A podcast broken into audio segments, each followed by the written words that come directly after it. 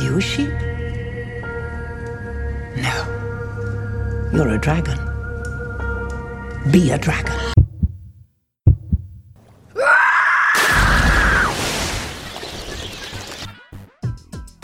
This is for all the girls who grew up without strong geek role models to help them discover their geek dreams. For everyone who's ever been quizzed about their video game knowledge because girls don't play Girls games. don't play games. Geek Herring is working to bring female identifying geeks into their prime to be the role models, dreams, and voices. Are you ready for this? Welcome to Geek Herring, a critical geek culture podcast where we talk the good and the bad parts of being a chick in a male dominated environment. Hi, my name is Monika, and with me today is my drrrr, lovely, hilarious, amazing, glorious, pancake loving, which is wrong, Canadian, Northern Irish goddess of geekdom, Amanda. I don't know what happened, I'm sorry. Yeah, I was like, uh, oh, oh, we're still going. Oh, okay. Oh, hello. hello, Monika. you glorious weirdo. I felt the brain fart coming in. How's it going? It is going good. How are you? All is good in the hood. How is geekdom on your part your part of the world?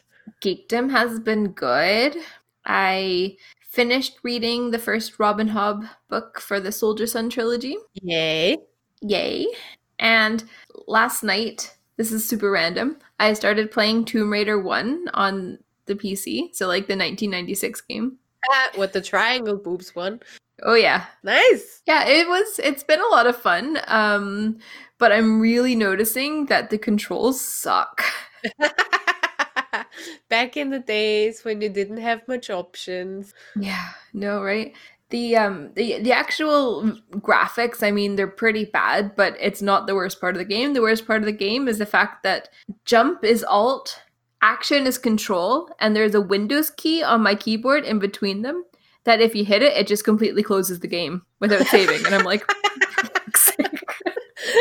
so I can't tell you how many times I like accidentally hit the Windows key last night, lost everything that I had done, and was just like, I'm not playing anymore. And then two minutes later, I started up again, and Tom was like, I thought you weren't playing. And I'm like, I know, but apparently I'm playing. but that's horrible. The Windows key in between. It's awful. Awful. And it's one of those games you can't even change the, con- the, the keys, like the keybinds, because that's just what it is. Ah, Back in the days when it didn't have options, I have to say it again. It's interesting how games evolved since then. I know. So, what about you? But what about me and my geekdom recently? I just thought of something while you talked, but now it obviously totally slipped my mind. Oh, I almost finished the book of Felicia Day. Um, You're Never Yay. Weird on the Internet. Yeah? I know you said to me the other day that you weren't really enjoying it, but I have to say I really liked her autobiography. Yeah. well, I like the last couple of chapters. That those are fine. In between it's a bit well, I don't know. In, in between I was kind of not in, not into it though very much, I have to admit. And I'm not gonna lie, so I have to admit that she didn't wow me in the beginning, but the all the stuff about Gamergate that I found super interesting. But yeah, I'm almost done with that one.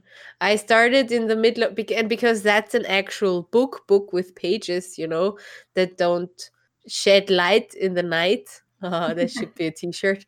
I downloaded Terry Pratchett's Discworld first book of the Discworld series, but then I read three pages and I got so tired that I stopped immediately again. So I'm not very far, but that's my bedtime read now in case I can't sleep and the weirdo snores beside me.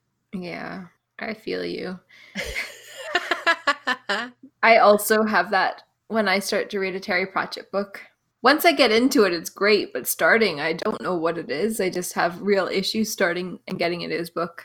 we will see, but it's hilarious because on the Kindle, Kindle, whatever, you Mhm. get me. You see the length of the books, right? So there are dots. if you compare the length of the first book to the length of one of the Robin Hobbs books, it's like four times, or they are four times longer. Yeah, which is it's true. the Shaman's Crossing, which I finished last night, was 632 pages. Jeez, you sent me a picture of that, and I'm like, wow, that's huge book. I'm kind of glad that I didn't buy all of the actual hard copy books because I pro- that probably would have kept me because I, it felt like something so big that's almost insurmountable. But with the Kindle, I had no idea. So it's just random dots on a weird screen. So Yeah, no, I agree. I read, I picked up what ones I could, like in charity shops. uh-huh. um, along the way, but sometimes I just couldn't wait. So I would either get the Kindle version or order like a copy off eBay or something. Um, so I've basically I don't have any of my collection left because I was like I just have mismatched books that don't even add up to series here. So, yeah. but yeah, like the first one I read was like this is actually gigantic. I feel they would be so pretty if they're all in the same design, though. hmm Like if you have them I'm- on the shelves. Yeah, I'm really excited because there's illustrated copies coming out by one of the artists that does Magic the Gathering drawings for the cards. Uh-huh. And she's been designing the Assassin's Apprentice, and the sneak peeks that I've seen are like incredible. So I'm going to be saving my pennies to buy them. Definitely. I wonder how big they will be then, though. Like they can't pull that off with with all of the books, can they? I think eventually they might all be done. But lengthwise, it's like a Oh yeah, I'm expecting it to be like an entire freaking shelf's worth. But um I saw a few weeks ago we were down in Castle Ward here in Northern Ireland, which is where they filmed Winterfell in season 1 Game of Thrones. Uh-huh. And in a little gift shop that they had there, there was an illustrated copy of A Game of Thrones, the first book in A Song of Ice and Fire. And I was flipping through it, and it is stunning. It is so, so, so, so, so pretty. So I'm, I, I don't know. It got my hopes really high for just illustrated copies of all the books, and maybe this is the future. We're actually all just children. Well, I mean, you have to imagine that people probably buy less and less actual books. So to make the books more interesting and people more invested in buying them, because you will buy an illustrated book because it's beautiful, but you can buy a regular book off of Kindle and have it there. So maybe that's just a way for all the book publishers to get people buy actual books. You make a very valid point. But I really like your segue again, or is it leeway? I don't know. It's a segue, and I thought it was quite good as well. Thanks. It was amazing. Because what are we talking about today? Well, we are talking about season eight Game of Thrones. I love how we try to sound all enthusiastic about it. I know. I think we'll just stop this episode right here. Well, just pause it. Let our listeners know that from here on in, if you haven't seen any season 8 Game of Thrones, any Game of Thrones, or you don't want spoilers on the last six episodes of Game of Thrones, thank you so much for listening to this episode of Geek Herring, and we'll see you next week. See you next week. and welcome everyone else who's still on then. Yes, you you have entered spoiler territory.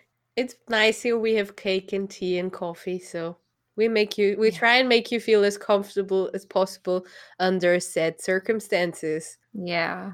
And normally you would think like we're sad because a season or a series that we have loved since 2011 is is finally coming to a close and it's sad that we're no longer having these characters to hang out with once a year. Well, that's not the case. No. well, once a year would be great if it actually were would have been once a year, but that wasn't even the issue. True. so yeah, where did we end on season 7? So after we found out that after Jon and Daenerys started to get close to each other, do naughty naughty stuff in the ship, You said that a lot more eloquently than I was going to. and after we found out that they're actually aunt and nephew, yep. Got to keep it in the family. well, we've seen worse in that series, haven't we? We have. And there was some scouting north of the wall with dragons, and then we had a dead dragon, and then we had an ice dragon. Yeah, and then we were all super excited what is going to happen. They tore down the wall, the dragon with his is it icy breath or blue fiery breath? I'm not entirely sure. I'm not really sure either. Broke the wall, and they were coming for the north, for Winterfell. And basically that's where the season 8 starts, right? Yeah, and that's where so many fans were just like, well, what the fuck is happening for the next six episodes? There wasn't a lot going on in the first episodes, was it? I mean, obviously, I have a bad memory, but the first, like, two episodes were super slow. They were slow action wise, but they were quite good story wise. Like, they had, they did a lot of the setup and, like, it was, it was all right. Like, Cersei was sending Bronn up north to kill Tyrion and Jamie because that's what she does. And Theon boarded his uncle Euron's ships and rescued Yara. Yeah. And then there's a whole like family reunion with Jon and Bran and Arya, and it's like, oh, look at us, all the Starks back together. And then he goes flying on a dragon for the first time. Daenerys tells Sam that she killed his father and brother. And Sam was like, dude, Jon, you support this bitch? Seriously, dude? He grew on me, Sam? Like in the seventh season, here starting out in the eighth season until, well, we will get to that. I mean, Sam is pretty cool, I have to say. Like, you can't knock his perseverance. Well, Or maybe you can. maybe then they should have just left episode three out of the mix because that was just a big pain in the ass. But we're not there yet because we're in episode one. Yeah, and then they all sit there in Winterfell and decide.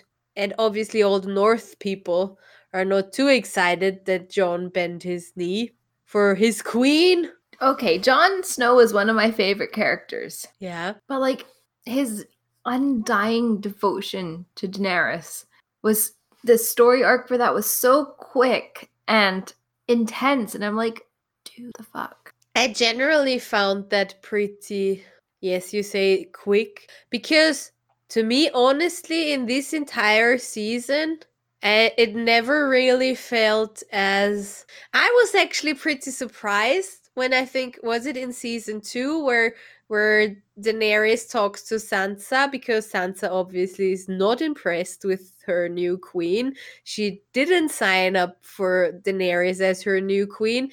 She probably wanted to be the queen herself, and so she really didn't enjoy having her there and Jon bending the knee.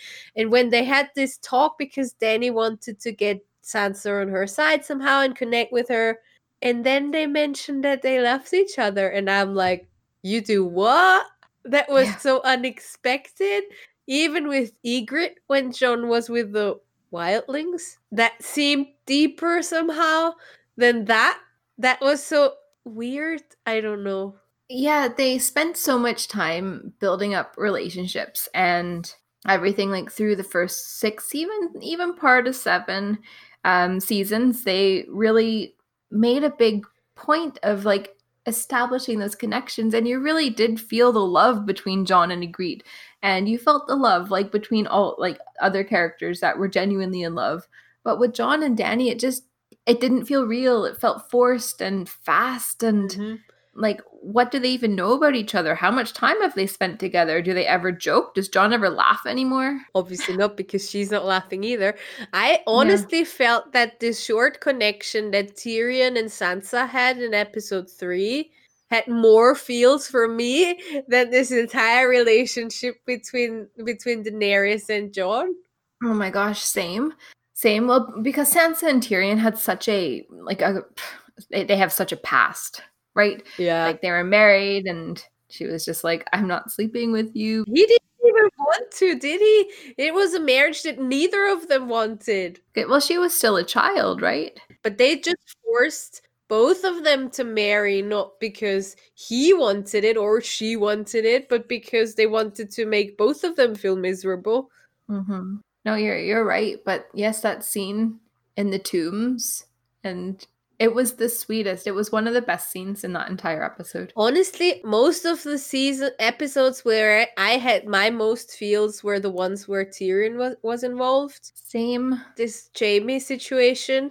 Oh, okay. Okay, so you said that episode two didn't have a lot going on, but actually, I think episode two had a lot going on. Okay, we already talked about Daenerys and Sansa having their little moment, but let's talk about. Okay, first of all, the crowd drinking in front of the fire with Jamie and Brienne, and who else was there? Um, was it Bronn and The Gendry?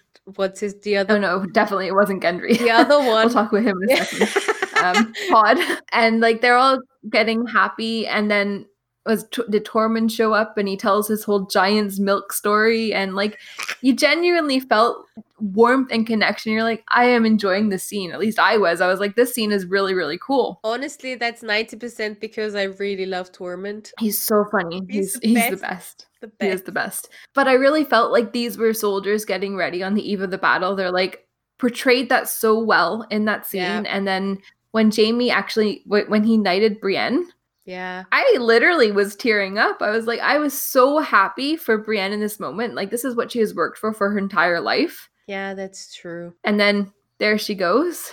Like, I actually felt episode two of this season was probably one of the strongest for female characters in the entire series. Yes, in hindsight, it would. Yes. because then we have Arya taking the decision to lose her virginity in her, into her own hands. She wasn't waiting to die to like she was not dying a virgin. She made that very clear. She chose who she wanted to like have her first time with, Mm-hmm.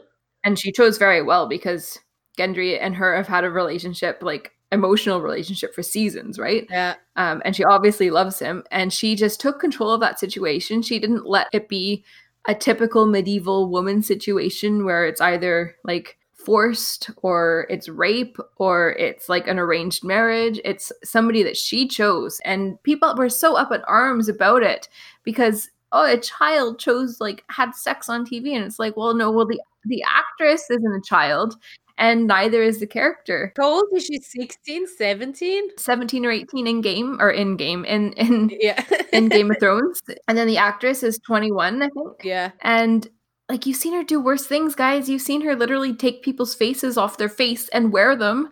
How is her getting her bit, you know, worse? It's interesting to me in that moment. Obviously, great scene and everything. But I don't know why, especially Arya as a character, I was also mentally more not more connected but i i had a stronger tie to the first seasons to her in my brain where she was still a kid if you know what i mean.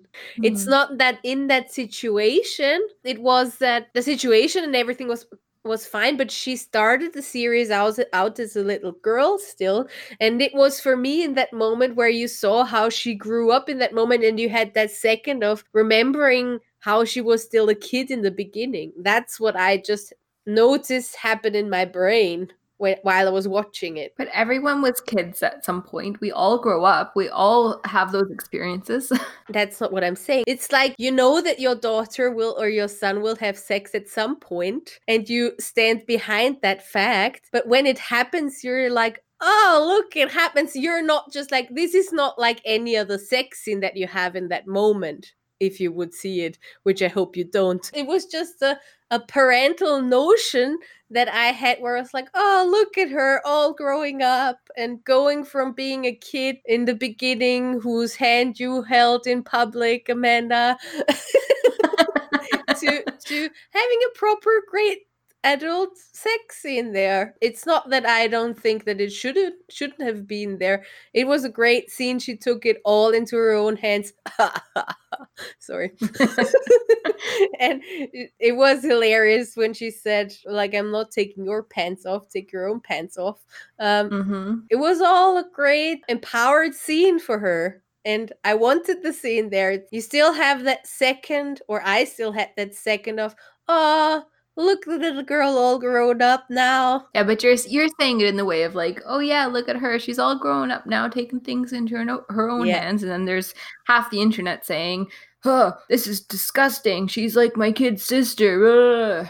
and saying like it, the scene shouldn't have even happened. So and then lastly, we've got Jon Snow and Danny at the very end, where Jon tells Danny that he's actually the heir to the throne. Yeah, and then they come, so they can't even talk about it properly, can they? So that I found a bit weird, I have to say. He comes forward with his big secret. Obviously, Sam is his best friend, and so he told him that he's the proper heir to the throne, but also because Danny killed his family. He told Jon with the hopes of him owning up to this, whatever this all means then.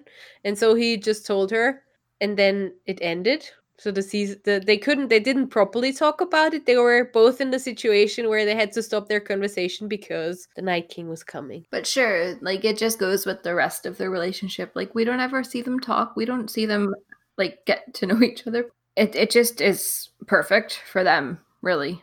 Uh, well, at least how they portray their relationship to the audience. Like they never actually tell us anything about what's going on. They're just like, oh, they're in love.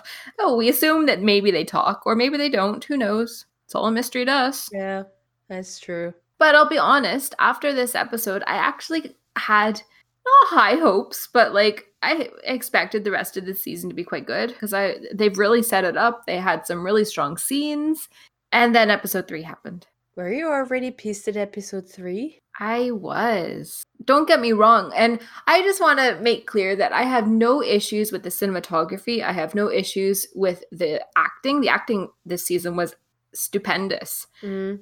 The biggest issue that I have for this season and last season as well was the pacing. hmm And that is probably my biggest issue, like 100%. If they had paced out the story, I would probably even be fine with the story. Yeah. It just, it's the fact that it was all so crammed in, right? Like episode three, The Long Night, it's when it's the big Night King battle at Winterfell. And sure, it was just like an hour of fighting in the dark. Like you had to turn your brightness up on your TV to see it. Um, yeah, there was some really cool scenes, like where the Dothraki with their fiery swords run out towards the army of the dead, and then all the lights turn out, and they turn and hightail back to Winterfell. Um, and that was a really, really cool scene, like with Lyanna Mormont, who's freaking badass. that broke my heart. Oh, it broke my heart, but I was yelling at her. I was like, "Don't run to the giant, you idiot! What are you doing?" She's a fighter. That's what she's doing. She sure is a fighter, and she like killed a giant by stabbing him in the eye. That was cool. That was cool. I mean, she died because of that, but that was cool. It was cool. I mean, she was dead anyways. I think like she had been stabbed, wasn't she? And then she got crushed, and then she stabbed his eye. So I feel that episode was both amazing, especially for female characters in some ways, but also it was so out of character for the entire series. Because in episode two, you're like, so I'm preparing myself to have a lot of dead main characters because that's how Game of Thrones rolls, right? So they're all celebrating, they're all saying goodbyes to each other, and you expect at least like at least 50% of them being dead in the next episode. And then it didn't happen. It didn't happen. Cool things did happen, and idiotic things happened as well. The whole Bran hanging out by the tree, like that was cool. That was fine. He had like those little guards, and then he had Theon, which like I'm quite endeared to Theon. He's been a jackass, but he's also had a lot happen to him over the years. Uh, especially if you've read the book, you get the whole torture from Ramsay, and like it's he's had a pretty horrific experience, and he is making amends, and he helps Sansa escape, and Sansa clearly adores him, Mm. and him saying like, "I will stand and guard Bran," and then when the fucking Night King shows up, and Theon's just like. Oh, I will run at you single handedly and try to kill you. And the Night King's just like, You're dead. I was like, Theon, what the fuck are you doing? this is this you could why? I think because he's he in his mind he his life ended already, so he might as well kamikaze it. But like kamikazeing is you actually do something with your death. You don't just like run and it was the most pointless. I was so mad. I was yelling at the TV. You can ask Tom. He was like and I was like, Theon, why are you so fucking stupid? It's like it's like when when Rickon didn't zigzag, right? Like I, it was just a really stupid moment. It was like, why would you do this? because he's not the smartest candle on the tree. No, that's true. apparently. I mean, I feel there is a, there was a lot of mind fucking happening with him. I don't think that he. I haven't read the books, obviously, but I had the same feeling towards him. I wasn't hating him. I was like, you have been through a lot, right? You had some major mind fucks going on with you, and a lot of the things are really hard to get rid of. So, yes, he was trying, he was doing his best. He was probably not getting the best results out of that, but he was doing his best. And I feel that was just another picturesque moment of how he tries, but it just doesn't work because, yeah, it was effort, but that's it. Hashtag Theon's stupidity. but one thing I will say, um, not about Theon, but I'm going to talk about Arya because she is also my favorite character. Jon is no longer my favorite character, by the way, after this season, but Arya still remains queen of my heart. But I mean, you held hands with her. I did, you know. Obviously, the bond, those bonds last for life. I agree. Uh, sorry, I feel like I just need to interrupt here because Monika keeps bringing up that uh, I held hands with Arya. I told uh, the story in our very first episode, Yeah. Meet the Geeks. Um, but in case you haven't listened to that, I went to uh, Titan Con in 2011 here in Belfast. It was the very first Titan Con, which is a convention solely for Game of Thrones, and got to meet the cast and have a picture taken with the cast before they were really famous. And I was in a picture, and Tom was there, and Arya and Sansa and Hodor and the curly haired guy who taught Arya how to sword fight, and I can't remember his name. Um, and anyways, I like reached out and I grabbed Tom's hand. Like not grabbed it, but like I put my hand in Tom's hand because I was like, let's hold hands for the picture. And then I felt the hand leave my hand and I was like, Tom, that's very rude. And I looked down and I was holding Maisie Williams' hand and I was like, fuck. I'm literally holding an 11 year old child's hand. This is so awkward. And anyway, so that is what Monika keeps bringing up. Still cracking me up. Yeah. Anyway, Arya. Arya, she's amazing. And her determination in this fight was pretty cool. Like she just she would not give up. I totally disagree with you there. Really? Yes, I feel that episode was totally out of character besides her doing what she did in the end. Because what she did was scare running around in the castle like a scared chicken 90% of the time until the red woman told her that she has the balls. And then she was kind of like, "Oh yeah, I've been killing people for the last 5 seasons at least." I have been super badass. I haven't been scared at all. Now I remember, and now I'm going to kill the Night King. But she was up on the the battlefronts or the battle the castle walls. Sorry, the, the actual name just went right out of my head. Some medieval major I am. Um, and she was hacking and slicing and killing the dead as they scaled the walls. they were all hacking and slicing. Everyone I know. except Sam. Every- oh, yeah, Sam, poor Sam.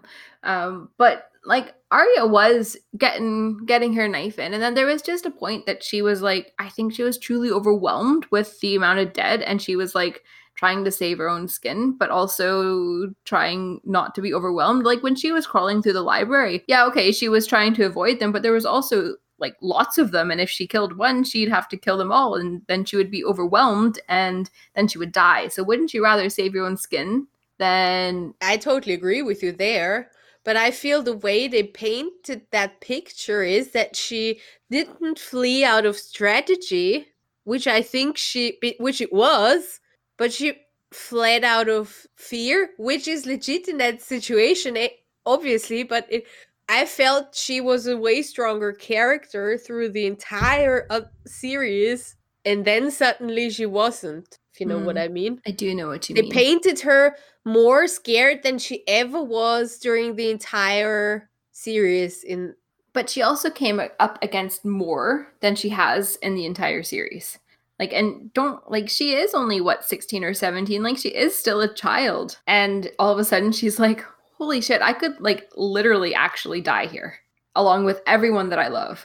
I felt that was breaking the character because she was also. I feel that it must have been generally something that, especially in episode two, everyone seemed to be very aware that they're probably not gonna make it. That's also the reason why she decided to do the fancy things she did with Gendry, right? So I feel there was general consensus in episode two that how everybody agreed that this could be the end of everything, but at least they're trying. It's true. And so having that moment with her, I felt was out of character for however they portrayed her during the entire series. Hmm. I'm glad that she found back to her badassery in the end because obviously that scene was epic. That's yeah, that scene was amazing. So obviously, like the Night King kills Theon. She shakes And- her head. and then we get Arya coming in right as the Night King is about to kill Bran, and she like flies in this death-defying leap and goes to kill him, and then does her fancy work Knife draw. and stabs him and saves the day because fuck yeah, Arya. Yeah, that was pretty epic. That was I, I was losing all the hope during this the the episode because obviously I didn't see very well, but also I'm like I was like what's happening now? Then there was this this scene with that I referred to previously to with Tyrion and Sansa and I still don't 100% get what it was about, but it was still cute. And then I was like, what's going on here? What's happening? And then at least she was killing the Night King, and I was like, yay! Throwing my hands in the air. Then everybody dies, and like everybody who was in like a a spot where it looked like they were about to die, were all of a sudden living, and most characters made it through. Who died? The Red Woman died? Yeah, she fulfilled her purpose, so she was ready to die. Jorah Mormont died. Oh, that was a sad scene. That that was quite sad. That was probably the most emotion that we've seen from Daenerys in a long time. I felt more sorry for him in the moment than connected with her at the time because Yeah. I was like, he fought for his queen who he loved so dearly to the very end, and he looked like a well, he wasn't looking very great anymore then. And Jon survives the dragon attack. My issues with this episode is that they built up the Night King and the Army of the Dead for so many seasons, right? So many fucking seasons, and then in one episode, it's done. And Yeah. literally, like, what was the point of it? Yeah, I agree. Like, how, how does this have any real lasting effects? Like, it's not mentioned really any other time. It's just kind of like, three seasons in the next three episodes, you mean? yeah, like, True. what is the lasting impact of this? The Night King was, in the end, he was actually quite easy to kill. Arya just needed to stick him with a pointy end, you know? I mean, I'm not saying, I'm not like degrading Arya's, um, the actual act. Like, I think it was badass. It's just, he was so easy. After all that, it was just so easy to kill him. Well, I mean, they lost like what seventy percent of whoever was fighting for them, but I I found that too. I didn't think that in the end, after seven seasons, all they would do is kill him, and the final topic would be the throne alone. You know what I mean? So that was kind of like because I know it was obviously always about the throne, but the biggest fear they had and the, the reason why they came together partly is because of the Night King, and then boom, back to square one or what? Yeah. It just seemed like a really what had been built up as such like a major part of the story in the end seemed so trivial. Yeah. Because I was actually really surprised at the very last episode, like yesterday, when I was watching the last episode, how many people there were still there. I know. It confused me quite a bit because I thought that your army was actually still pretty strong, eh? Mm-hmm. So that was also very confusing. Yeah. But yeah, I hear what you're saying. It seemed so benign, so whatever. He's done Mhm. now. Next chapter. Exactly. One thing I also want to bring up is something that Maisie Williams tweeted after the episode went live. And when she told her boyfriend that she is the one that kills the Night King, he was like, but shouldn't it be Jon Snow? Like he he wasn't excited for her. He didn't like say that's amazing, congratulations, or like that's a really good place for your character to go. He was just like, it shouldn't be you. And I was really angry for her, and I really feel like a, a lot of people on the internet got it right when they were like, "So he's not your boyfriend anymore, right?" it's just kind of don't, why why are you with somebody who's not supportive? yeah. A lot of people in general questioning that entire scene Yeah, again because yeah, shouldn't be her. Shouldn't be But a woman shouldn't it? basically. but why shouldn't? Don't ask me that question. I don't know. I just asked you, Monika. I don't know. So we move on to the next episode where obviously everyone in Winterfell is mourning and burning the dead people on those pretty epic funeral pyre- pyres. Yeah, that And was that was sad and expected because that's what you do with dead bodies. Not quite as important now that the Night King can't rise him from the dead because he's not alive or dead. So, and in episode four, we have the infamous scene where everybody is getting rowdy, celebrating their victory win, and we get our cinematography Starbucks coffee cup sitting on the table. I totally didn't notice that. yeah, I didn't, but thank you to the internet, we did see it. And now I'm like, I can't not see that. So yeah, they're celebrating. Obviously, it starts to the topic of Jon Snow being a Targaryen. He obviously can't keep it to himself. And why should he? Also, now it's more important than ever, right? Because they survived the Night King, so now it's Mhm. valid somehow.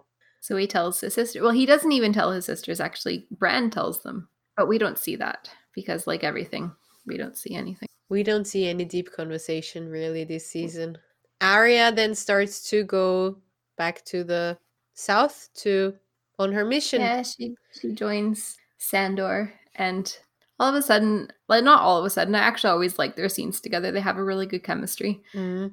And as much of an asshole as he has been, I've always kind of had a soft spot for him. Yeah, I feel he's always had more issues with himself, and that's why he was was an asshole. Yeah, definitely. Obviously, you've been through a lot as well. Yeah. So I know that there was a lot of mm, issues. Mm, do I have an issue with this? Maybe. There um Brienne and Jamie and Tyrion were having a little drinking game about like asking each other true questions and they had to drink if it was true. And Tyrion directs one at Brienne that she's a virgin and she like gets really uncomfortable. And there's been a lot of talk that that was like virgin shaming and like quite just a really bad scene. And I, I do kind of agree, Mhm. especially because like two seconds later it was rectified because it's so bad to be a virgin, right? Yeah, that entire situation was just. I feel that everything with that was so wrong. I mean, don't get me wrong. I kind of like I kind of dig the idea of Jamie and Brienne, Uh, but at the same time it was really predictable. But it I could see like a fondness between them growing over the seasons because they spend a lot of time in and out of each other's company. yes, I agree with you with on that part, but I feel it totally because basically what it was is Tyrion pointing that out that she's never been with anyone. Um, because obviously he didn't only he did mention women as well in that scenario. Pointing that out, then Jamie feeling specifically sorry for her or starting to be super protective of her, which she never ever really needed ever. Like Mm-mm. like she's probably the person you will least need to protect in your life. Then all of a sudden, and Tormund totally digs her, right? And suddenly Jamie becomes this big defender of Brienne in regards to Tormund, Yeah. which I've that's something that I find particularly weird. And then he joins her, and then they have sex together, and then suddenly he remembers that all he ever loved was Cersei. So Well, it wasn't quite sudden because they did make it out that he had spent a few like a few nights sleeping in her bed and they were almost having like a comfortable relationship. I feel in the scene when they woke up, he didn't look happy at all. So he knew immediately that that's not what he wanted. I think he tried for a while, but then he couldn't. He couldn't. I think he tried for a while to maybe to maybe something would come, you know. But I Uh, feel. Uh, uh, Heyo. Um, but I feel he knew immediately after they had sex together that he didn't want that because there was that scene when you saw him, well, not happy, um, while she was sleeping.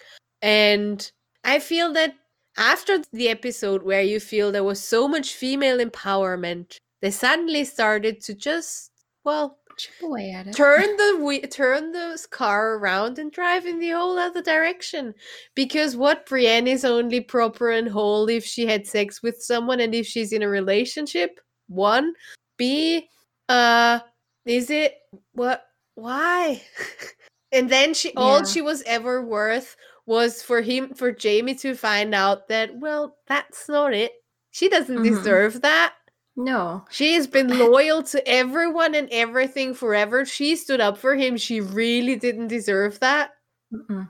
No, I, it did feel.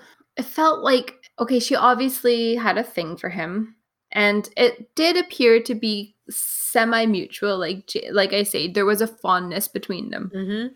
and then it happened, and she was because she's what in her mid thirties, maybe late thirties, forties. Like we don't know Brienne's age, and she's finally through her own choice and maybe shame given herself over to someone and thinks that this is what's going to happen like this is what it's going to be they both agree that they're going to settle down at winterfell and like live up there Did we see and then that, that he said that? That's just things that we heard from someone else saying that, right? true true. Again, like everything, and that's like everything and then the next thing like everybody's marching south to cersei and jamie's like oh i need to go to cersei. And then we see what is like really uncharacteristic for me anyways is brienne like breaking down over it like just begging him to stay. I was like wait what? You don't beg. You're fucking sir brienne of tarth. You don't fucking beg. I see the fondness that you're talking about, and I saw that too because obviously they had mutual respect happening and it grew after a while. But does it always have to be romantic? You know? So it could have been a base of a real great friendship between people who wouldn't have been friends ever at all during Mhm. that times with the different houses and all that shit. So why do you have to suddenly deflower her yeah and make her and I feel I mean generally I do feel that she could loosen up a bit so in general because she is pretty proper stiff and everything. Um but no that wasn't it. No. So if she made a proper choice her because that was also not her making a great choice. You know I feel it was making use of her emotions that she might have had towards Jamie and then just put her in a position where he's like, well, he decided now that he's gonna go with it. And obviously, Mhm. then she just says, oh, yeah, sure. I was waiting for that all along. Instead Right. of her, who was ever, who she's leading the forces, she's making all the decisions, but she can't make the decision to go with someone that she, like, to go up to someone that she that she's attracted to or whatever and well run with it you know yeah and she has Yeah. been suffering in this kind of un uh, like in this re- love relationship that's not a relationship for ages and that's her entire theme. And they just nailed that down in the end literally. Like what the what was the first one that i forgot the name of? Renly. Yeah. So that one that guy he she loved as well and she, well he was obviously not interested in females. Anyway but why? And that was just a repetition of everything that has already happened. A lot of emotions about that and not really any of them very good. Yeah.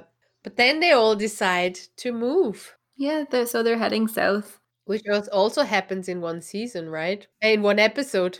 In one episode yeah like building up to this. It used to take a long time because you know westeros is big but now they can just snap their fingers and they are there it's like how does how this moves literally so fast now yeah which was my biggest issue with season seven because I was like, they clearly have teleporters now. And we see uh, one of the dragons die because of Euron's navy.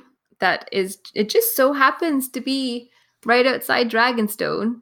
yeah And it's like, pew pew, motherfucker, dragon down. I agree.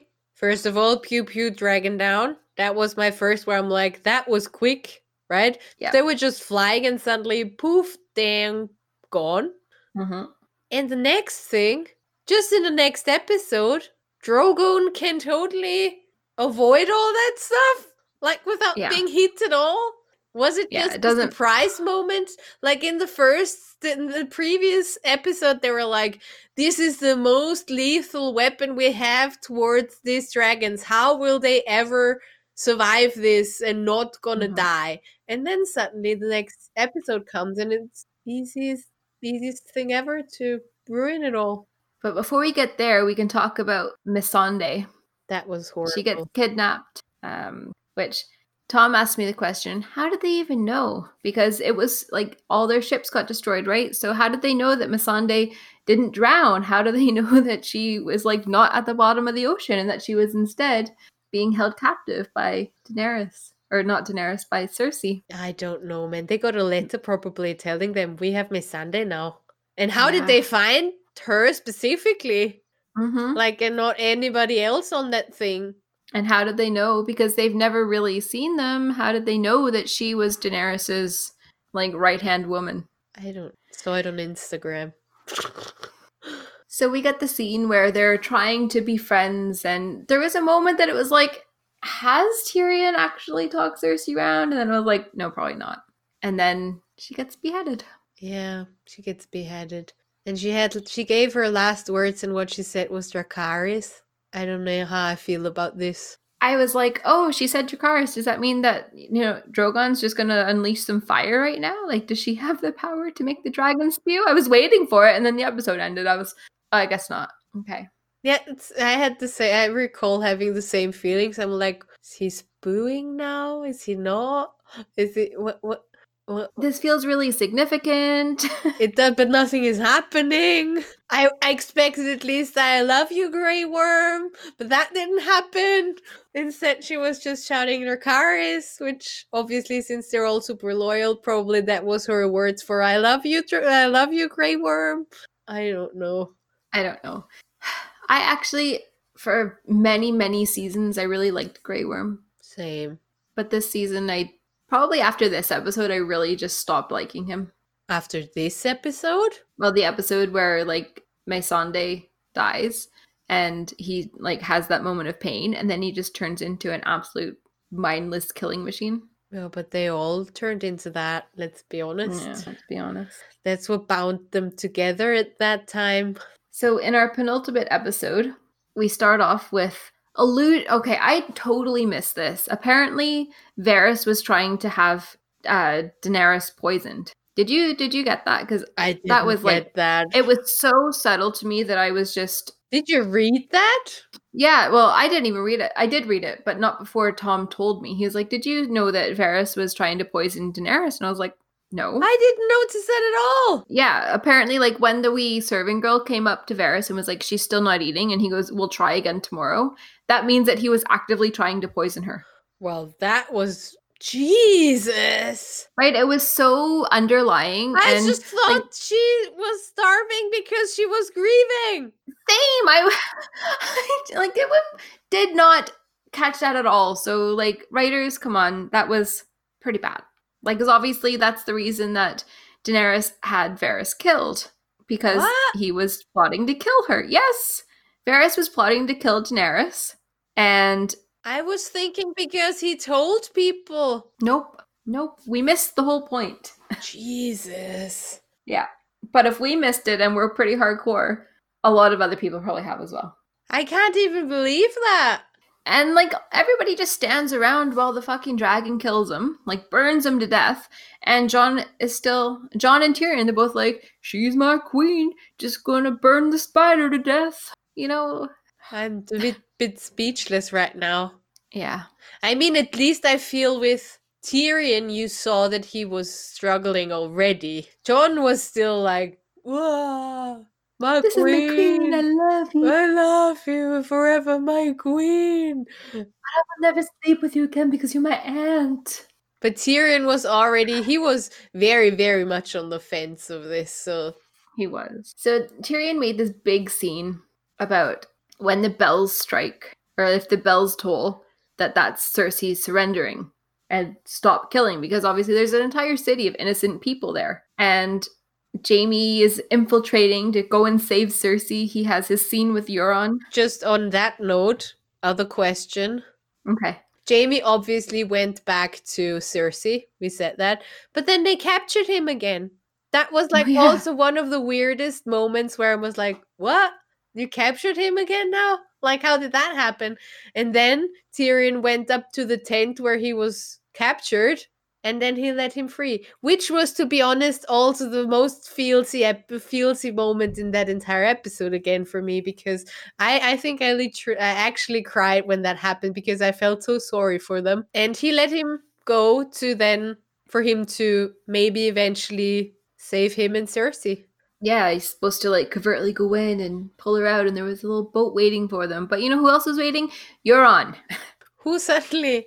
Who is that dude even? He pissed me off the entire like even the last that was probably probably the most useless character of all times. mm-hmm. He's just a big, huge, useless pain in the ass.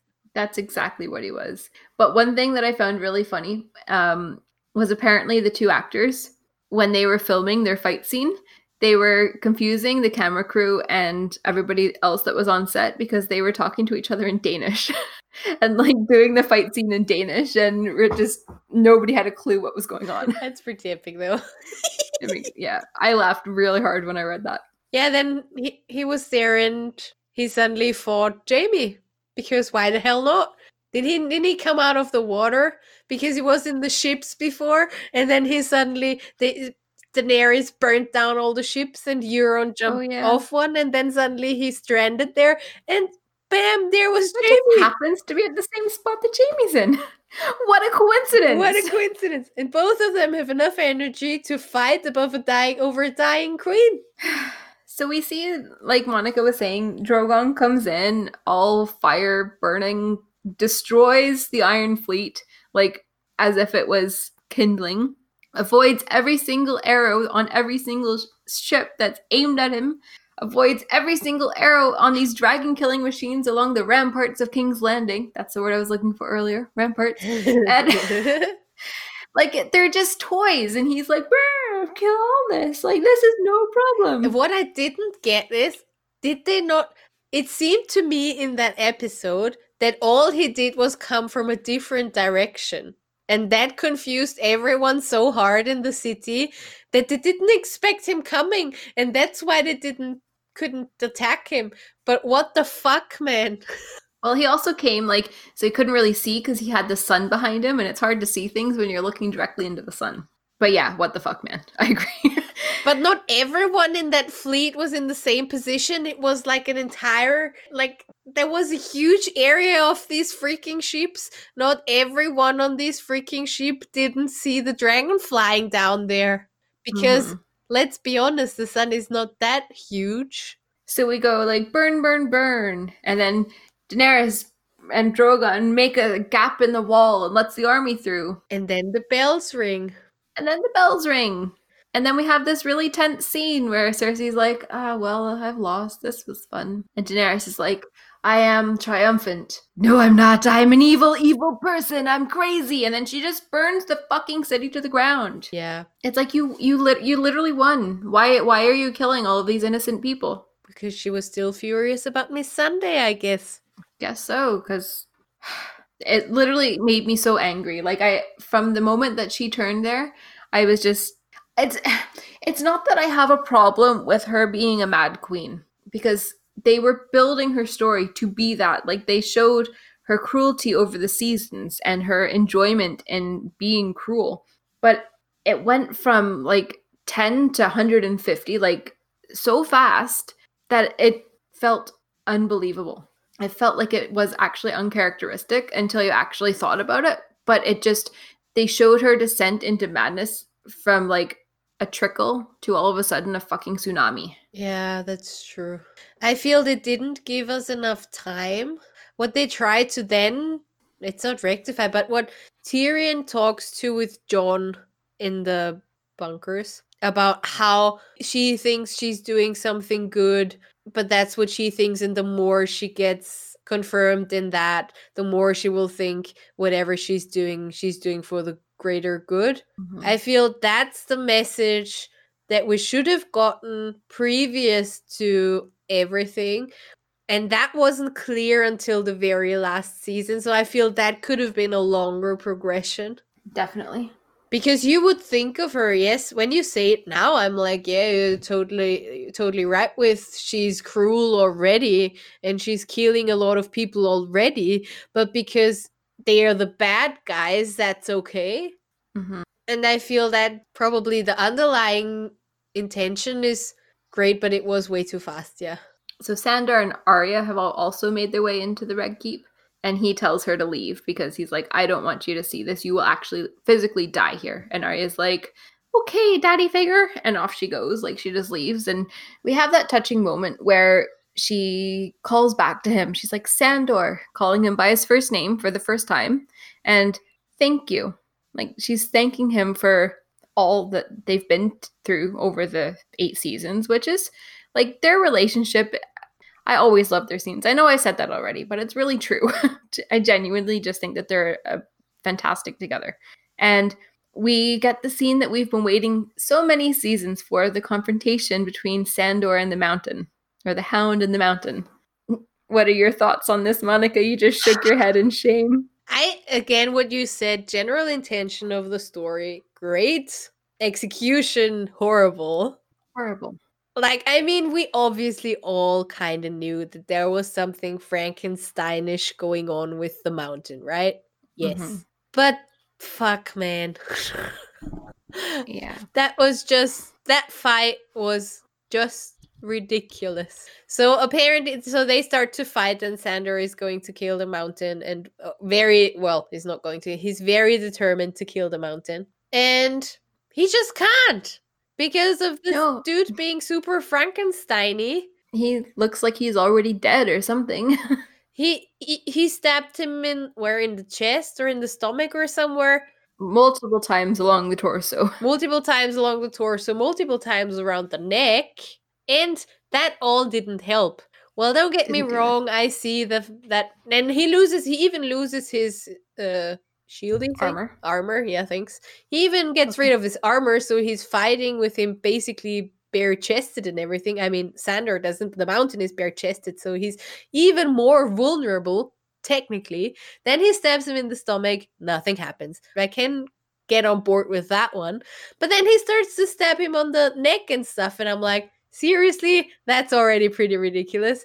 And then he stabs him in the head, and like right through the eye he's wasn't it like basically like very much, pretty much directly through the brain. So not even like right N- not even Yeah. that you could say it's in the soft spot of the eye and he only caught the eye. He stabbed his knife through his head. And he was he And kept on walking. Yeah I mean, I get it. It's a series, it's a fantasy, there are dragons. But seriously? He was harder to kill than the Night King. The Night King, whose like badassness has been being built up for literal seasons. Yeah. Like, yes, we have this figure of the mountain, and there's something definitely not right about them, and there is tension between him and his brother. And like, I was excited for their confrontation because I knew that there was only one way they were both going to go out, and it was by killing each other. But like, he was harder to kill than the most badass character, like the the big bad character that has been built up for all these seasons. Agreed. And it only ended by the hound throwing himself with the mountain off the castle tops. That was Yeah.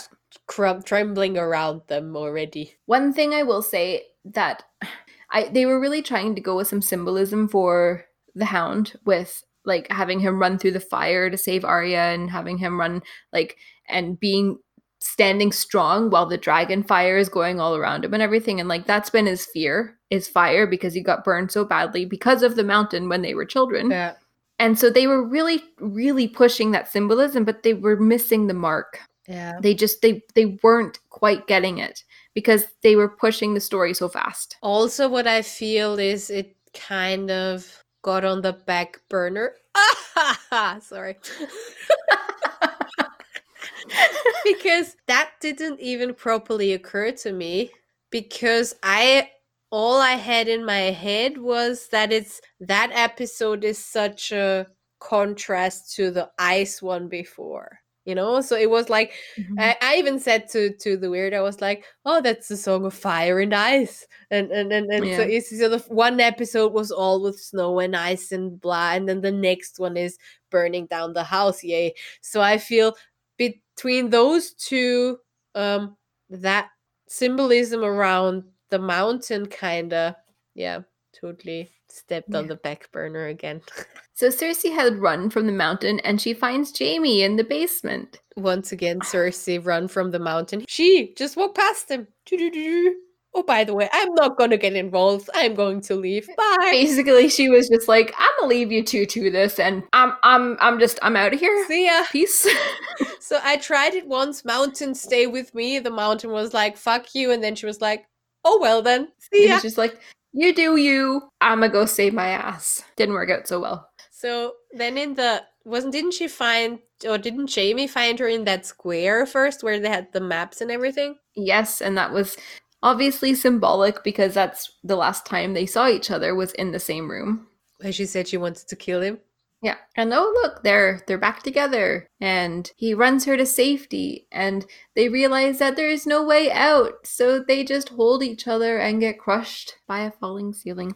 Which then in the next episode, in the final episode from yesterday, well, Tyrion then gets go walks into the city, I mean that's his hometown where he's walking around, burned to ashes. And I think his hopes are still pretty high that his siblings survived. So he's going through the castle and everything, seeing everything's been burnt down to the ground. Then he goes down to where he told Jamie to go to get the boat and get away. And then he sees that everything was falling down and everything fell down. And then he sees Jamie's golden hand. And he starts to get rid of all the stones that are lying on top of them. And he's mourning them because he sees that both of them are dead there. That was also like emotionally again. Moni had some feels.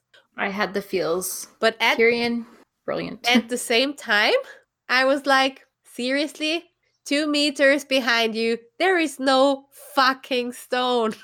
And you Yeah. couldn't just walk away three steps and not get crushed by those stones? right, like you, you, they didn't think like, oh, we're just gonna hold each other and die. Not why don't we run for cover? They had time. The rocks were falling from quite a distance. And then the weird scene with Arya and the white horse. So Arya survives the battle.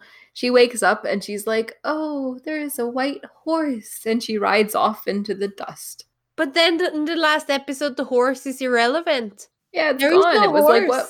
What was the symbolism of this random white horse? And then Like- I only was like, that, well, all the Dothra- Dothrakis horses, they're all white. Does that have any meaning or what, what, what was the intention there? Yeah.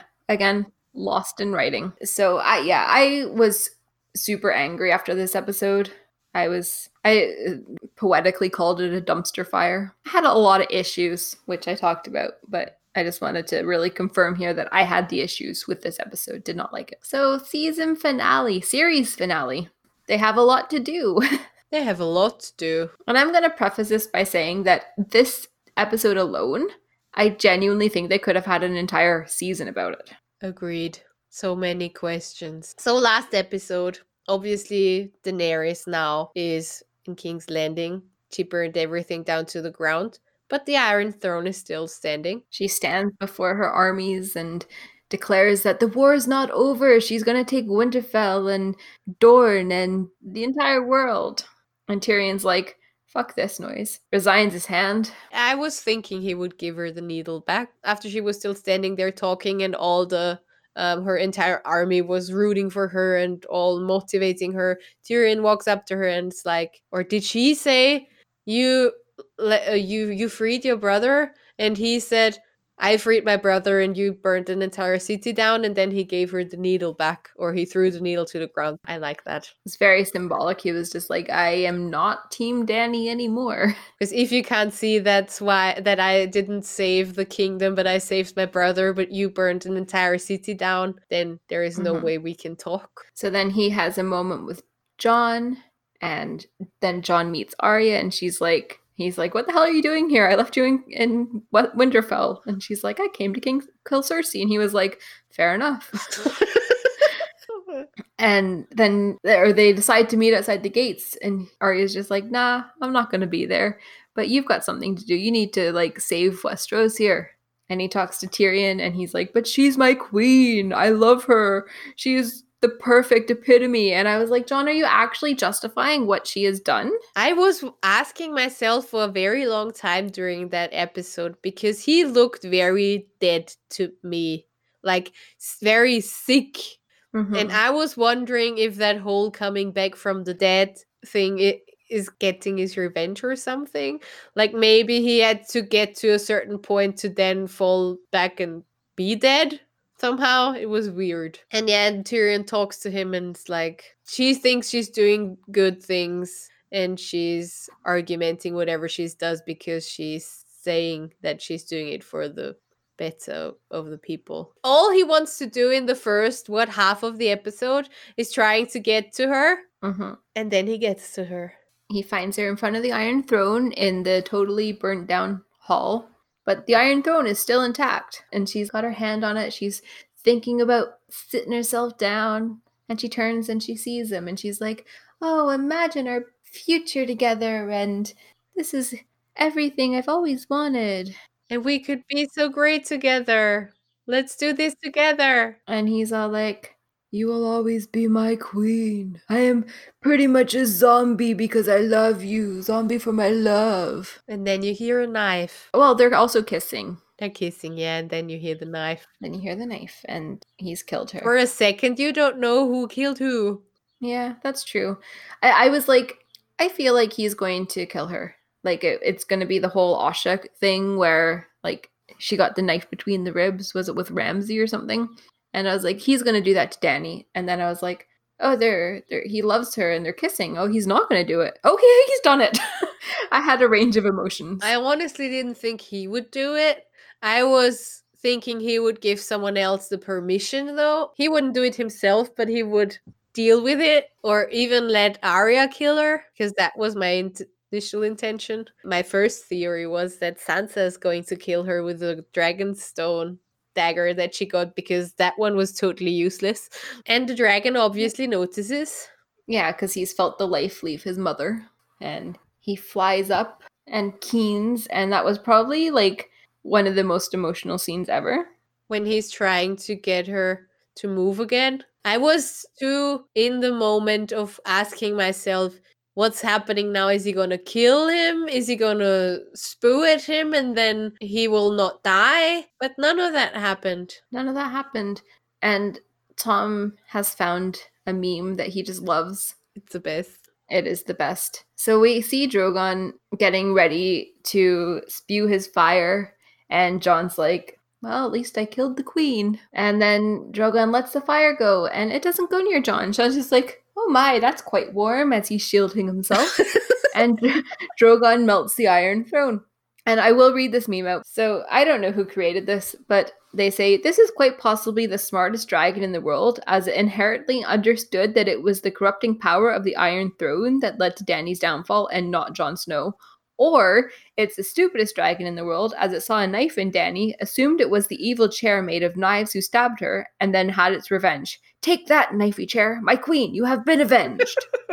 and it's true, like, we don't know exactly how smart these dragons are, but the dragon knew that it wasn't actually Jon's fault that his queen died somehow. I mean, we know what dragons can do, but then nobody else knows that because they haven't read the Robin Hopper books. Exactly. And then Drogon picks up Daenerys and flies off, and that's that. No one seems to care that there's a gigantic dragon gone. It flies into the sunset. Yeah. I mean, I was asking myself the questions all the time. What happens with the dragon when she's gone? Like, that was one of my biggest reasons why I was thinking they can't kill her, really, can they? Mm, Because she still had quite a big army and the dragon. So, either it was something that's related to the family, so to, to, to the Targaryen, that would have made him then, like, be connected to Jon, yeah. yeah. But no, he just flew off. Just flew off. I thought that as well. I, I was wondering if he was just gonna be like, all right, uh, what's up, Jon? You're you're mine now. I mean, they did have some connection. That's why I was like, yeah, maybe that's something that they can build upon. But Mm-hmm. they decided to let him fly into the wild. And suddenly, it's, It's weeks, weeks later. later. The, all the ash is gone. It's being rebuilt. And I only noticed because it was like, that beard is pretty long now. I didn't even notice at first. Oh, really? No, as soon as Tom, Tom, Tom was like, it's like summer now. And I was like, this is their way to say this is the passage of time. Yeah, and then all of them were like all the lords were sitting in King's Landing. Lords and ladies. Lords and ladies, sorry. Yeah. And Grey Worm brings Tyrion up and is like, Tyrion must pay for his crimes. And they're like, well, you don't get to make that decision because you're not king.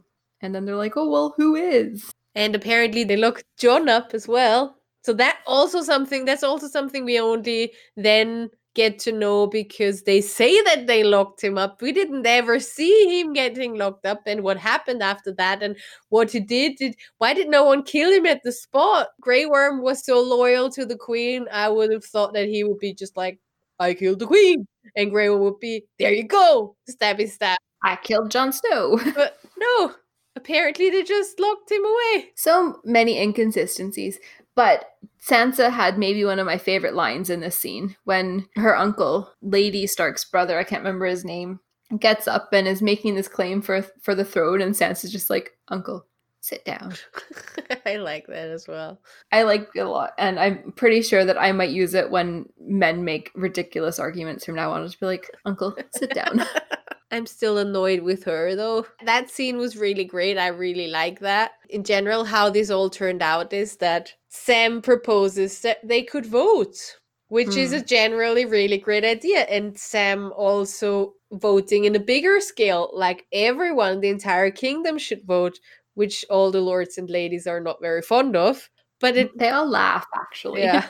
But at least they then decide to vote on who should be king. And they are asking Tyrion. And Tyrion has nothing else to do than to suggest, yeah, Bran should be king. because like, why the fuck not, right? Why the fuck not? He, he he doesn't care about anything in his life. He can't even say hi to his siblings properly because he's not Bran anymore, but the three-eyed raven.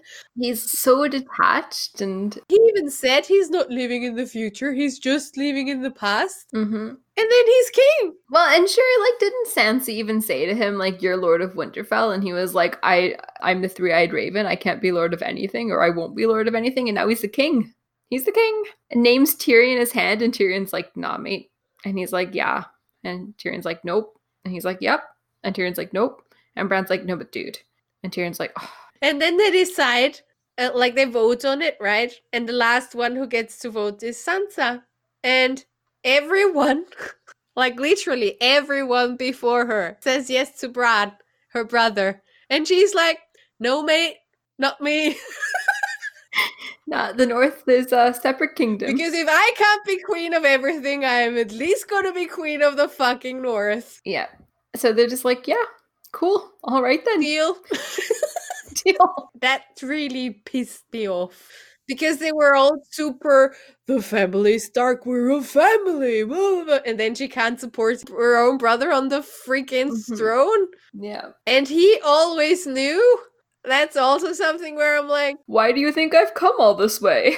i don't get it. He was so detached from everything and since he turned into the three-eyed raven that this would i mean i see i see the entire the voting and everything. I totally find reasonable and breaking the wheel blah blah blah. That all makes sense to me. But i feel bran is just not the proper person But did you notice um in the group of lords and ladies that were there that Robin was there? The whiny boy that was Sansa Arya's cousin? Wh- where Littlefinger pushed his mum down this hole Yeah, yeah. yeah Yeah, and Robin was there. yeah Did you notice him? yeah It, it was just kind of like, oh, okay, so that's the end of his storyline. Oh, but look, he's there. So he's still, what's he been doing? Just like totally ignoring all the wars and the dragons and the White Walkers? Obviously Well, but he can be involved in naming the next king, but he can't do anything else. So, and can we talk about the name Bran the Broken? yeah that's annoying That's really like okay. All things aside, the fact that they have crowned uh, a king who's disabled is pretty cool. But they've called him Bran the Broken, as if like disabled people are broken, like they're not whole people. Like broken. I feel they took so many steps back in the last, like what they tried to build up until three se- episodes into the season, they suddenly burnt it all to the ground. Yeah. Literally as well. Despite Sansa claiming the Northern Throne, which is just out of sheer stubbornness, I guess. Well, the North always wanted to be free again, like to be their own kingdom. So it, it makes sense to me. They wouldn't have if Jon were the king.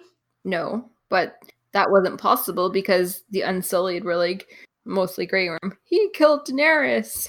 I mean, and even if I take the sentiment out of it, like again, if they take away all of that family tradition-y kind of thing, which is totally fine, it's still Bran is still a northern man. So why is it okay with Jon but not with Bran to follow Jon but not Bran? So that's why that's why it, that annoyed me. I mean, I would it would have gotten it if she would have it would have been someone else and she would have said, "Well, nope, thanks." But it was her own brother and he's a northern guy. Yeah, no, I, I totally get what you're saying. And with Jon it would have been fine, but with him it won't. yeah, yeah, no, there's just a lot going on here. So as a as a penalty for killing the queen, it's not enough for him to what did they initially want? I forgot it already. What did they did they want to kill him Grey- but they didn't want Grey Worm wanted to kill him, Yeah. but they appeased Grey Worm and sent him to the Night's Watch, which like doesn't even make sense because well, okay, there are two things. Like Grey Worm just buggered off anyways and sailed for Naath. So like what why didn't they just be like, It's all right, Jon, he's gone, you can actually stay. We were just, you know, lip service. Number one. Well, I mean, that's Number two- basically what it is, though. Anyway, now isn't it? It is, yeah. But number two, like, what's the big deal with him going back to the wall? Because number one, he's friends with the wildlings. Number two, there's no Night King anymore. And number three, he's given like all the ca- like the the Night's Watch stations to the night or to the wildlings, and like he's he's friends with them. So I'm like, why are you acting like this is a death sentence? Your best friends are up there. I didn't get it. It felt to me like we were back in season one. Like it was this horrible punishment to be sent to the wall when really like But he looked as if it was a punishment. he did, Everything yeah. was Like a they were punishment. they were like, this is the worst thing that could possibly happen. And I was like, but why? His life was is up there. His like his best mate Tormund is up there. There's no Night King anymore. There's no threat because you're not having to keep the wildlings out. You guys are friends. I don't know why this is a punishment. I don't know. It feels to me like we've went full circle to series episode one. Well, there was even the scene like leaving the gates of the of um the wall to head north is directly mirrored with one of the very first scenes in the entire season. Like I, I understand all the symbolism and everything, and they've done a really bad job of it. But I'm just like, but it's not it's not a punishment for Jon. Like, why are you're act making it all seem like this is the worst thing in the world, and it's really not. But he gets to reunite with Tormund, and he gets to reunite with Ghost, and then they all just like go north of the wall and go hang out. Maybe he'll find like somebody else to love, like he loved Ygritte, But why is he looking so sad? because it's Jon Snow. I'm Jon Snow. I'm Jon Snow. And we have Arya going to set sail to find out what's west of Westeros, and that was pretty cool. I am like, I, I do hope that they do a spin off of Corporal Arya Explorer. That'd be cool. I had so many unsatisfactions that I couldn't get on board with anything anymore, I feel. Mm, yeah. Like, why the fuck is Bronn now part of that King's thing? Yeah, the King's Small Council with Brienne and Sir Davos and Sam. Like, Sam's not even a fully qualified maester. He left his education. So, how is he now qualified to sit as like the Grand Maester of King's Landing? Maybe he went back because how much time did pass since then? True. And Bronn is the master of coin, but like, how is he qualified to be the master of coin? I can't imagine anyone worse having that. And it already Right. started out with let's build some brothels. yeah. Like, the only ones, okay, Davos is the master of ships and stuff. Okay, yeah, 100% on board with Davos being on the council. Brienne as like head of the of the Kingsguard. The I I, I accept that. I think that's Yeah. fantastic. She's literally the only one qualified to do that that we have seen. And Tyrion as King's Hand mm, just makes sense. Like, okay, so three out of five, I'm in. The other ones, I'm like, yeah. Agreed. and Bran coming in and being like, "Oh, this is the the King's Council. What are where where are we on the dragon? Perhaps I can find him. Carry on, and he just buggers off to go in three-eyed raven out to find the dragon. But also, like, where's the dragon? Oh, he's somewhere away, flying around. Who knows? I'll go and Whatever. warg away. It was so weird. I just have issues. There's so many issues. I hear you. I will say, in conclusion, I was satisfied with the ending. I was not satisfied with how they got there. I thought that how they, the last two seasons, especially, but especially like the last few episodes, I feel they really fucked up. But the actual ending, I was satisfied based on what we were given. I'm not like this was amazing. This is the best thing. I'm so glad that I had like spent 10 years of my life obsessing over this. Cuz no, I'm not. I'm like as as a as a diehard fan, I'm I'm quite disappointed in how the last two seasons have gone. But as an actual ending to the story, I'm not I, I am satisfied. I feel I can get on board with the intentions they had for the ending. Like as you Mhm. said, like as they said, breaking the wheel, getting some voting in place, blah blah blah. All of that I can get on board with, and it probably was the only way they could go to not raise a bigger shitstorm, because Yeah. then it would be like is it Daenerys? Is it Jon Snow? So I feel that that was a, an okay middle ground, but I just feel there is so much missing. And it was, as you said, way too fast. It didn't feel thought through at all this time. And like, I feel this entire series changed. That's not the same series that you started to watch 10 years ago. No, but but from really thoughtful, well developed characters that had these amazing story arcs and storylines and thoughts and feelings, and you really felt connected to them. It was just, they were like, meh. Yeah. Which is sad. It's really sad considering like how much time and effort, well, how much time, you know, the fans put in. Um, but also the actors and actresses, like they were amazing. They put everything into this. They launched careers and I never blamed the actors. I feel I feel I always connected to I never felt that there was something wrong with what they're doing. But yeah, the story then just didn't do it anymore. I mean it's not like on a lost level where you're like, what the fuck did happen here? But it's also not like this is the best ending a series can get. Yeah, no, I agree. And yeah, this is like the lowest rated series as well. Like every episode is rated super low. Um I'm not surprised. Yeah. no, it's it's not surprising and it's really disappointing. And yeah. it basically I don't get why I know that they have stopped going off the books at some point. well the books ended, right? Like George R. R. Martin hasn't finished writing the books.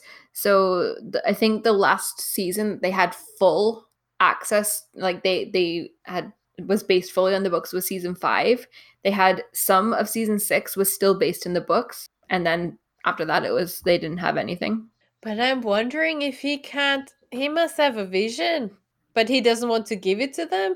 Um, yeah, basically. well, I know I don't know that it's that he doesn't want to give it to them. It's that they just they were like, nope, two seasons, thirteen episodes, that's it, and just went with it. So I read a blog. He wrote a blog this morning or yesterday, and I read, and he was he didn't he just was like, well, this is an era, it's done. I don't know how I got here. Um, I'll probably write more about how um how I felt about each episode as they come. But I am working on the last two books, and they will come out. I heard that even HBO they wanted them to make more episodes, but the producer said nope. Yeah, it was the showrunners. They were just like, no, 13 episodes. That's it. We're done. And you could tell that they just really didn't give a shit. They were like, throw this content out there. I don't care what it does to the storyline. Um, make make lots of explosions. That's it. Yeah. And one thing I do want to bring up, um, which is maybe taking us back, but um, there was at one point when Sansa was talking about how and why she was such a strong, like she had so much strength, and so she basically was attributing her like her strong character and her strength to being raped by Ramsay. I don't remember exactly what she said, but it was a conversation with Tyrion. was it Tyrion? Yeah, just so many issues with this season. So what are you thinking, listeners, of the end of an era? are you like us that while there was some good like good stuff but overall you were kind of just uh, really disappointed in it. Maybe you loved it. Like we would actually really enjoy hearing a differing point of view because monika and i pretty much agree on everything about this. So if you've got a different viewpoint please let us know because genuinely interested. Yes, very much so. And um, just in conclusion, we are actually going to do another Game of Thrones episode in the next foreseeable future that's going to be focusing on just how awesome the and maybe not so awesome in the last season the female characters in Game of Thrones are. So keep your eyes peeled. And if you want to talk more about Westeros with us, why not hop into our Discord and converse with us in discourse? You can find that at geekherring.com forward slash discord. Thanks for tuning in this week for this super long, long, long ass episode. And we will see you next week. Bye. Bye. If you like this episode of Geek Herring, why not leave us an iTunes review? You can also find us on social at Geek Herring and over on geekherring.com.